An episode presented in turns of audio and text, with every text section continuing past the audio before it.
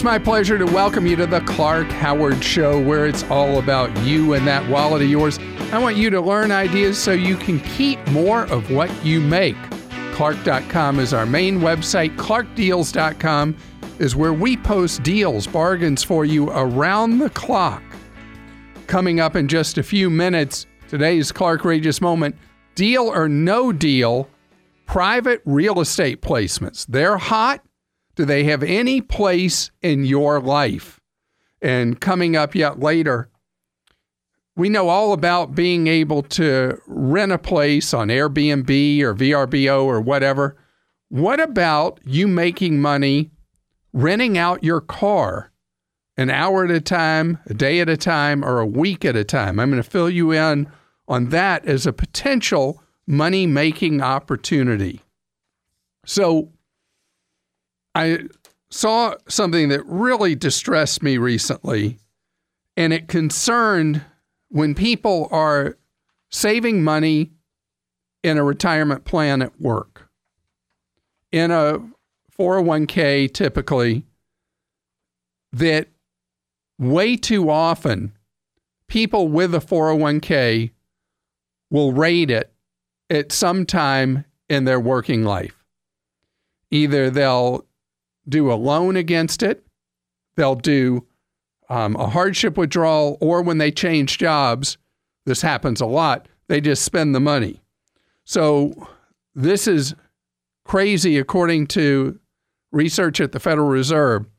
Somewhere around 40 cents of every dollar that people put into a 401k, they'll withdraw before retirement, meaning they don't have that money in retirement.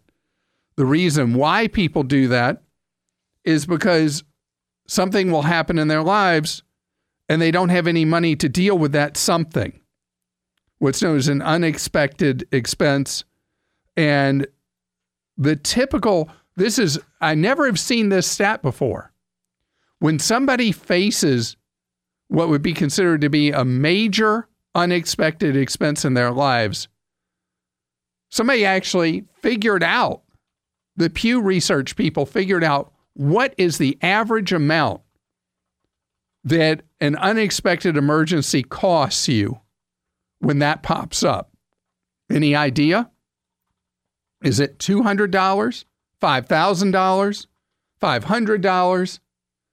Well, the average unexpected emergency expense is right around $2,000. So that is something that uh, most people aren't able to handle. Most people don't have $2,000 handy to handle an emergency. So I saw an item in the Wall Street Journal that more and more employers are offering personal finance programs with carrots of emergency money if you attend the program because employers have found that when somebody's in personal financial distress, their work performance deteriorates rapidly. Their absenteeism increases. In fact, the turnover can increase because of it. So, one particular bank, Bank SunTrust, which is in the East Coast of the United States, they're doing a merger with another larger bank called BB&T they've done an incentive plan where if people go through their personal finance program, they give them money. They give you $1,000 and 80% of their employees are participating. Turns out there are now a couple hundred companies that are offering these programs in order to increase employee productivity, reduce turnover, reduce stress in their employees. I want you to think about that. Employers don't do things principally out of altruism.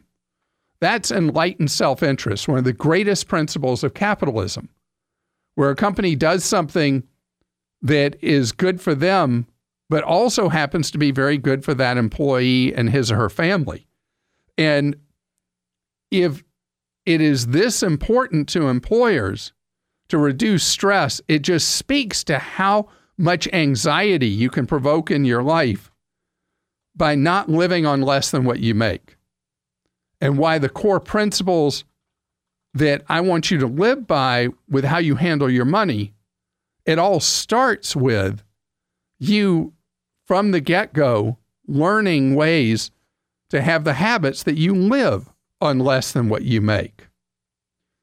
Bob is with us on the Clark Howard Show. Hi, Bob. Hey, good afternoon, Clark. How are you today? Great, thank you, Bob. You got a question for me that I'm so excited to answer because I've had uh, more than a handful of these in the last few months. Yeah, well, i have been looking around at alternative savings plans instead of even some of the online banks that you know pay two percent or two and a half, and um, sometimes a little bit better. Uh, but just looking for other ideas, and I came across a site that is offering a five percent um, rate of return and it appears that it, you know, again, based upon the website, it looks like it's pretty solid, but you can't go by that. And I know you've had experience with peer-to-peer lending in the past, and this is a, a form of that, I believe. And um, just wondered if you had heard of this one, or if you have any information yeah. that. Uh, I'm not going to name them because I'm not going to name them because they're not a scam, at least as far as I know. But what they do is incredibly high risk for what is relatively a modest return. The this is a uh, one of the companies peddling, and and as I said, I'm getting more and more calls about this from various uh, organizations pushing what are essentially promissory notes. They offer to you an above market interest rate, in their case, five percent, right? Right. Right. They offer you the 5%. And then what they do with the money that you lend to them, because that's what you're doing in a promissory note, is you lend them that money and then they turn around and use that money, at least they claim they use that money, to lend to businesses or individuals at a spread. So you're getting the 5%. They're getting whatever they get after people pay and after whatever bad debt write offs they have. So you're a form of supplying capital to them, but the risk level for you is extremely high in relation to the 5% return in the promissory note. I also want to uh, mention something. This company, along with uh, several others that I've heard about of late, are using the term bond for the promissory notes. And people think of bonds as a term that means something's ultra safe. But right. in this case, that's being used as a marketing term. This is not at all like a traditional bond that would be issued by a well known uh, public company or a government agency or something like this. These are not classic bonds at all. These are, um, it's just window dressing to call them that instead of what they really are a promissory note. So this would be something that's for somebody who is really willing to take on significant risk. So it would kind of be a principal risk, um, a la a, a high yield bond, kind of a yes um, you, of an investment, except more risky than a high yield bond. Oh, because okay. the default rate in my mix. default rate of a promissory note is extremely high, where okay. with um, high yield bonds, you know, corporate bonds that are below investment grade or municipal bonds below investment grade, the failure rates are still amazingly relatively low. But when you get into a private kind of sale of a promissory note, the failure rates are pretty high across the board. So this would not be for the faint of heart. Well, I will move on from this, and uh, I knew you'd have a good answer for me. And I hope you have a great day, and I'm glad that I was able to be of service. Courtney's with us on the Clark Howard Show. Hi, Courtney. Hi, Clark. How are you? Great. Thank you, Courtney. Hope I can be of help to you. Thank you. I hope you can too. What's going on? I, well, I'm a sole proprietor and um, I took a huge leap of faith to go independent. And so far, it's working out beautifully. Um, I have managed to work myself out of debt, um, but for the taxes that come with being self um, self proprietor. Um, now, do you know about meant, how you can shelter some of that by doing? Are you the only employee of your enterprise? Uh, I am. I'm. I'm the one any, and only. My question was actually okay. Well, I want to just make sure because uh, you mentioned the taxes, so that immediately makes mm-hmm. me think about has anyone mentioned to you about a solo or self employed 401k? No. So, as a sole proprietor running your own business, the most effective way you can reduce current tax is to do a self employed 401k, which any of my low cost companies offer now that I've got on my investment guide. And you're mm-hmm. able to shelter as much or as little in a year of the income you have from taxes you wish up to a cap that's very high. It's 50 something thousand dollars you can put in in a year or down to as little as zero. Gracious. And so you can do a, the simplest plan to do is something called a SEP, SEP, which is just a modified version of an IRA, or there was a little more paperwork, but considered to have more flexibility as a single individual in operation doing the self employed 401k. So if you're having this great success with your business, it gives you a twofer. It gives you the ability to essentially defer tax and build up money for the long term for retirement. That's wonderful. Um, so, but that's not what you called me about at all, is it? It's not. It's a bonus. okay. How can I help extra you? Homework. That's wonderful. Well, I, w- I was trying to give you a picture of what my situation is, and um, this was a huge leap of faith. So it meant going without any insurance, which is, of course, a huge risk. Now I have been able to um, work. Um, what do you call it? Supplemental insurance into my budget but I need something. I'm thinking I'm needing something that will be a good solid catastrophic care um, policy, and I can. I don't think I would be able to work a full plan into my budget, but I think maybe at least a good catastrophic care policy that can handle the things that I never could handle on my own.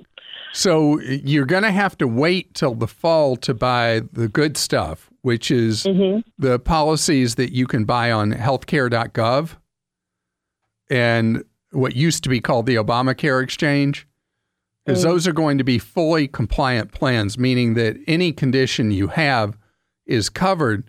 But for entrepreneurs, you can buy what's known as an HSA eligible plan, which is really for catastrophic circumstance with very high deductibles. And then that opens up for you the second part of something that's fantastic for you being self employed. And that is, it makes you uh, then eligible to do an HSA, a health savings account, which is the mm-hmm. best deal available to the self employed under the tax code. It allows you to put in pre tax money into this account each year.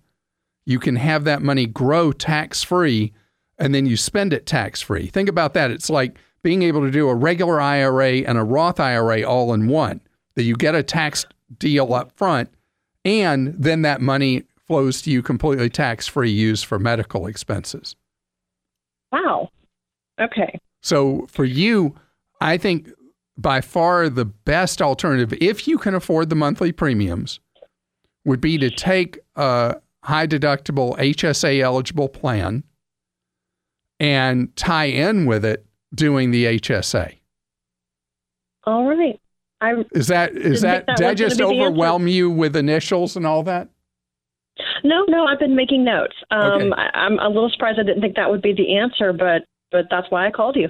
well, because if you go into a compliant plan, you don't have to worry that any illness you have or anything like that is going to be redlined as being a pre-existing condition, and then above a certain level, you're covered 100%. So the initial exposure with the high deductible is very big money out of your pocket.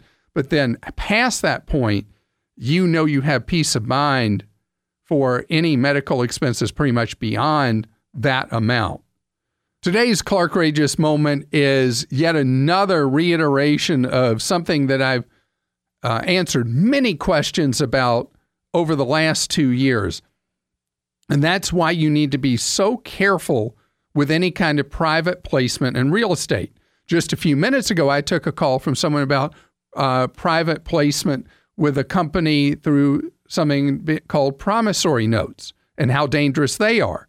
Well, one of the biggest landlords in the United States has now been accused by the Justice Department of running a criminally uh, fraudulent enterprise, running a big Ponzi scheme, where this is a guy who actually owns properties, huge number of properties across 14 different states, but he raised $110 million from people that actually was not invested in his properties and was converted to personal use or later investors paying off earlier investors.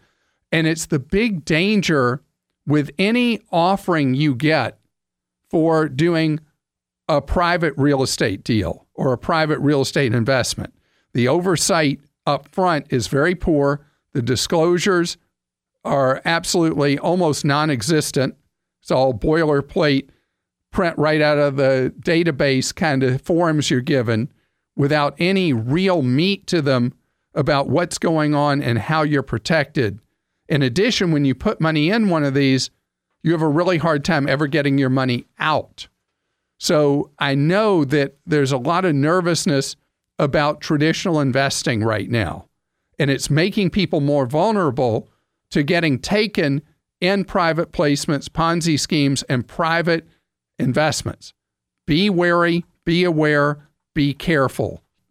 It's my pleasure to welcome you to the Clark Howard Show, where you learn ways to save more and spend less, and don't let anyone ever rip you off. When you have a question for me, go to clark.com/ask. So sometimes there are business opportunities that I just miss. They're staring me right in the face, and I miss them. I want to give you an example of one. So I shared with you, it's been a few years ago now, how people were buying exotic cars, sports cars, Teslas, whatever, and they were listing them on Turo or Getaround, which are car sharing apps that work kind of like Airbnb does for renting a room in somebody's house or renting their apartment or whatever. And so people who really wanted to have a Corvette or wanted to have whatever were paying for it by renting them out so many days a year on the apps. And then I shared with you that I was talking with a woman at a convenience store that had a Tesla charging bank of Tesla charging stations that she had just rented it for the weekend and she couldn't figure out how to how to charge the car. And so I went over and showed her how to charge the car. And we talked for a couple of minutes. And finally she told me what she was paying per day. She was paying, I think it was 150. It's been a while. I think it was 150 a day she was paying to rent the car. And that's how the owner of that Tesla was able to buy a vehicle they normally wouldn't be able to afford by basically letting other people car share with them. You get a million dollars in liability coverage from these people if the person you rent it to ends up wrecking it. Don't know how effective that is necessarily. I'm not going to get into that. I'm not a lawyer. But here's the angle I missed completely. And I thank the Florida Sun Sentinel for filling me in on this because I did not know. There are entrepreneurs that are buying vehicles that are just regular old, I got to run around town vehicle kind of things, buying them a couple years old. They have a business model where they don't ever want vehicles with high miles. They look for them with 15 to 25,000 miles, that kind of range. So you can buy them really inexpensively used and good shape. And then they start renting them out. And that's the full time thing they do with those vehicles. And they profiled people who this is how they earn their living now is they have a fleet of a couple year old vehicles that they put on these apps and people who maybe their car is broken down or whatever the circumstance they need an extra vehicle for a few hours or a day or several days or whatever and they're earning a living doing it I never thought that through. a couple of things that I learned through this is the apps take about a quarter of the revenue. You get three quarters typically. That the people who are doing this as a side business or like as a business business, that they've got their formulas. They know how much they should be paying for a vehicle, never buying them new, buying them used, but um, almost like if you've rented a car from the major car rental companies lately, a lot of times they've got a lot more miles on them than they used to. These people that are doing this are buying vehicles with lower miles than that and putting them on the road. So there are always opportunities. And the other thing, the other side of this equation is for you. Did you even know that Turo and Getaround existed when you need wheels for a very short period of time? Now, the only dark cloud over all this, just like with Airbnb, where local communities are responding to uh, legitimate community concerns, and then those AstroTurf campaigns being run by the hotel chains, where they're trying to restrict people's abilities to list properties on Airbnb and the circumstances where they can rent them. The major car rental companies are spending a fortune trying to get state legislatures to pass laws that essentially would outlaw these apps where you could do car share. And just want you to know that that you don't want to go into this where you put too much resources into it in the event that suddenly as a business this disintegrates. Mike is with us on the Clark Howard show. Hi Mike. Hi Clark, thanks for taking my call. Sure, Mike. How are you doing? I'm doing great today. How about yourself? Wonderful, thank you. So you have your own side business. Yes. Uh, so my husband and I just started a side business. We're selling his custom built, handcrafted terrariums at different shows and events and stuff. And you know, the majority wow, of Wow, how did he and, get that as an area of interest? That's fascinating. Well, he's been into plants and um, you know terrariums and things like that for his whole life, and um, you know, so he has many years of experience putting things together. So it's definitely an art. You know, I, I'm not, you know, I don't have very many art skills, but he certainly does. Um, and and they look great, and people love them. So um, I'm I'm really proud and happy that he's doing it. Well, that's neat. How can I be of help to him with that?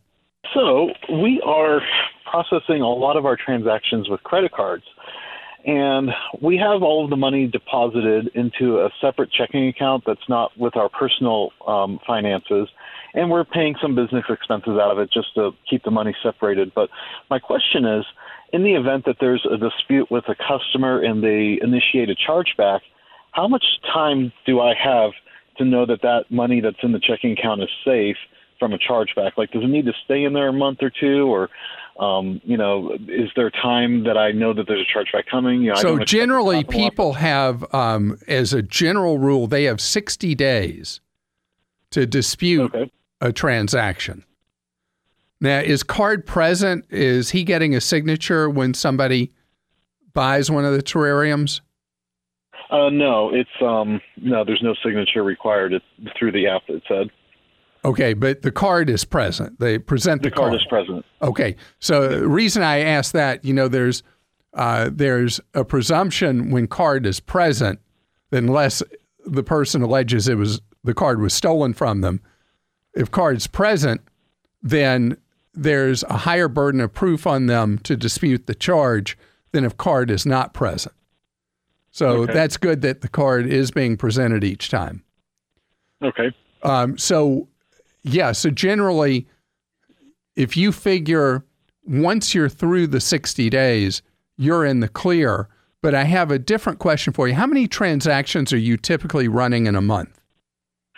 Um, right now, not terribly many. Um, so, with the show we had last week, we had maybe 15 or 20 transactions. And so, how often are you getting a chargeback? We haven't had one yet. Fantastic. So you can I also, yeah, I was going to say you can also tell that if continually you're doing transactions and nobody's ever disputing them, that you're not going to have a big problem with the chargebacks. Okay. Now, there are certain Okay. businesses that generate a lot of chargebacks, and what you're doing uh, is so specialized that it's very unlikely that chargebacks are going to be a big issue for you. Good to hear. Good to hear. So, if a customer does start a chargeback, is that something that we'll know about before the money comes out of our checking account? Depends on the vendor. The- You know, depends on who you're clearing with. So sometimes uh, the money is gone before anybody's told you anything, and they'll send you an email or a notice in regular mail that there's been a dispute initiated. And it, every merchant processor is different on their procedures on how they notify and at what point they just go ahead and take money away from you or whatever. And it it's a real hassle as a merchant. The most important thing is to stay calm, keep good records, and respond quickly when there is an allegation that you didn't live up to your part of the bargain. You need to make sure that you are thorough in responding so that uh, you have credibility and you're more able to sustain that charge instead of the customer being able to be successful with the dispute. Gosh, I just sounded like I sounded like such a bureaucrat just then. Sorry about that, Mike. but that is how it works. Mary's with us on the Clark Howard Show. Hi, Mary. Hi, Clark. Thanks for taking my call. Absolutely, Mary. Um, I enjoy listening to your show and your Thank you. podcast, and um, I think I've been listening too much and too long because others have been known to call you my boyfriend because I refer to you way too often. Wow. Okay. Just as long as anybody who'd get upset doesn't carry a gun, I'm fine. oh no, it's, it's kind of a good joke in our family. Okay. anyway, um, I have received a letter from an online bank offering $500 cash bonus to open um, a 360 money market account, and I need to give them $50,000 of new money. And um, at this time on bankrate.com, this online bank offers 2% on um, their money market accounts, which is less than some other online accounts and institutions. So, my question is first of all, is this a scam? Even though um, I do have a credit card with this company and a, de- and a debit card, but um, is it a scam? And then my second question is do I get 2% on my money in addition to the $500 cash bonus? You do. And let me tell you, I know this offer backwards and forwards. Oh, okay. This is from Capital One, who's Yeah. a massive player in the credit card business. And what most people are not aware of is they are a big bank presence as well. And their online bank loves to attract deposits because they want to be able to grow their credit card portfolio. Think about this they, um, you lend them money at 2%, and they lend it back out at an average of probably 18%. So it's a good business to be in. Yeah. So Agreed. it's completely FDIC insured. Now, this offer requires a special code right. to be able to get the $500. And I'm going to mention it for others if they're interested in this Capital One deal. It's the code is SPREE, S P R E E 500, and you have to do it by July 31st. You also have to have 10,000 bucks. Oh, 50000 Oh, I'm sorry, right. 50,000 for the 500, 10,000 to earn the 2% or more. Right. So, Uh, yeah, so not a lot of people are going to be in the fortunate position you're in that you have 50 grand to do it, but you double dip because you get the $500 plus the 2%, which is effectively more than you can earn putting money into one that might be earning half a point higher. Correct. Correct. Um, but the mice type on the back did not say that the um, 2% was in addition to the 500 so I was, No, you get the 2% automatically. Oh, okay. That's just the rate they're paying. And then the bonus on top of it is the $500 as long as you keep the money in there. Or you'll have to remind me, is it three months or six months? Um, it is um, it is three months, but but they don't deposit the five hundred dollars into your account until up to sixty days later. So it really is like five, five months. Yeah. Yeah. Okay. Uh-huh. But it's a it's the legit deal, and they're hoping that once the money's there, you'll be a creature of habit and you'll leave the money there, even though Capital One may be paying a little less than uh, some of the other online banks. So then at that point, you have to make a decision: do you move your money on, or do you leave it behind with them? Carolyn's with us on the Clark Howard Show. Hi, Carolyn. How are you doing? Hi, Clark. How are you? Great, thank you. So, Carolyn, you're trying to do what you can to boost that credit score of yours. Tell me what's going on. Correct. Um, I'm currently renting. I was looking at purchasing a home and land in about six months. And the company I'm renting a house through has come up with an offer to boost your credit score if you give them six ninety five a month. They'll report positive for your credit report. And they're claiming within two months your score can go up 28 points, which would put me into a better interest rate. So, Is this it- legit? yeah, it is legit. Um, it may not be as huge a home run as it's being pitched to you because when you go to apply for a mortgage, there's uh, a mortgage credit report and scoring model that's a specialized report. And I guess it will Okay. depend on the specialty, the company doing the specialty report for a mortgage lender, if they actually scrape up the, the positive rent payments in their scoring model. So, Oh, okay. so it there are many, many different versions of scoring models. And the weird thing, all right, I want you to think about this. For something when you're renting a place, that's not considered to be a loan or credit, right? Correct. So what's uh, what's happened historically with credit reporting is that if you're late on making payments for things that are not credit, that can then be reported to the credit bureau. But making Correct. payments on time every month has never historically helped you. It's so weird that non-credit stuff can hurt but not help. So this Exactly. idea of paying them the junk fee every month is then they'll report your on-time payments and give you a positive thing every month.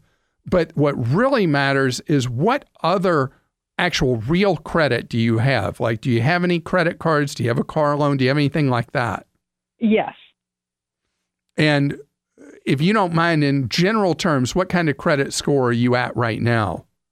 720. All right, 720 gets you into range of getting a really good mortgage rate.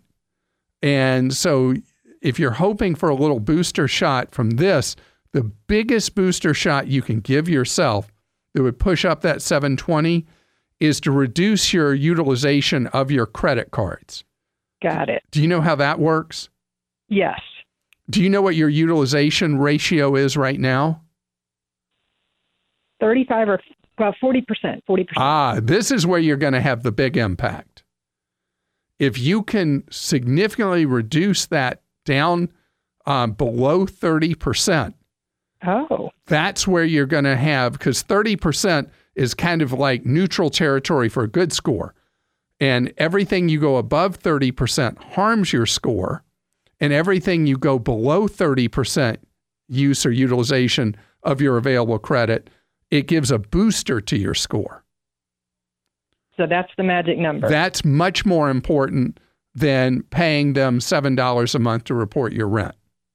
Fabulous. And are you signed up for Credit Sesame or Credit Karma? Credit Karma. All right, so they will they'll coach it. they'll coach Yeah. you through how many how, what the big benefit's going to be for you if you do in fact get those utilization rates down and you'll see your score move up quite nicely because that accounts for 30% of your credit score. This is the Clark Howard show. Thanks for joining us today. The Clark Howard Show is produced by Kim Drobes, Joel Larsgaard, Deborah Reese, and Jim Ayers. And remember, 24 hours a day, we're there to serve you at clark.com and clarkdeals.com.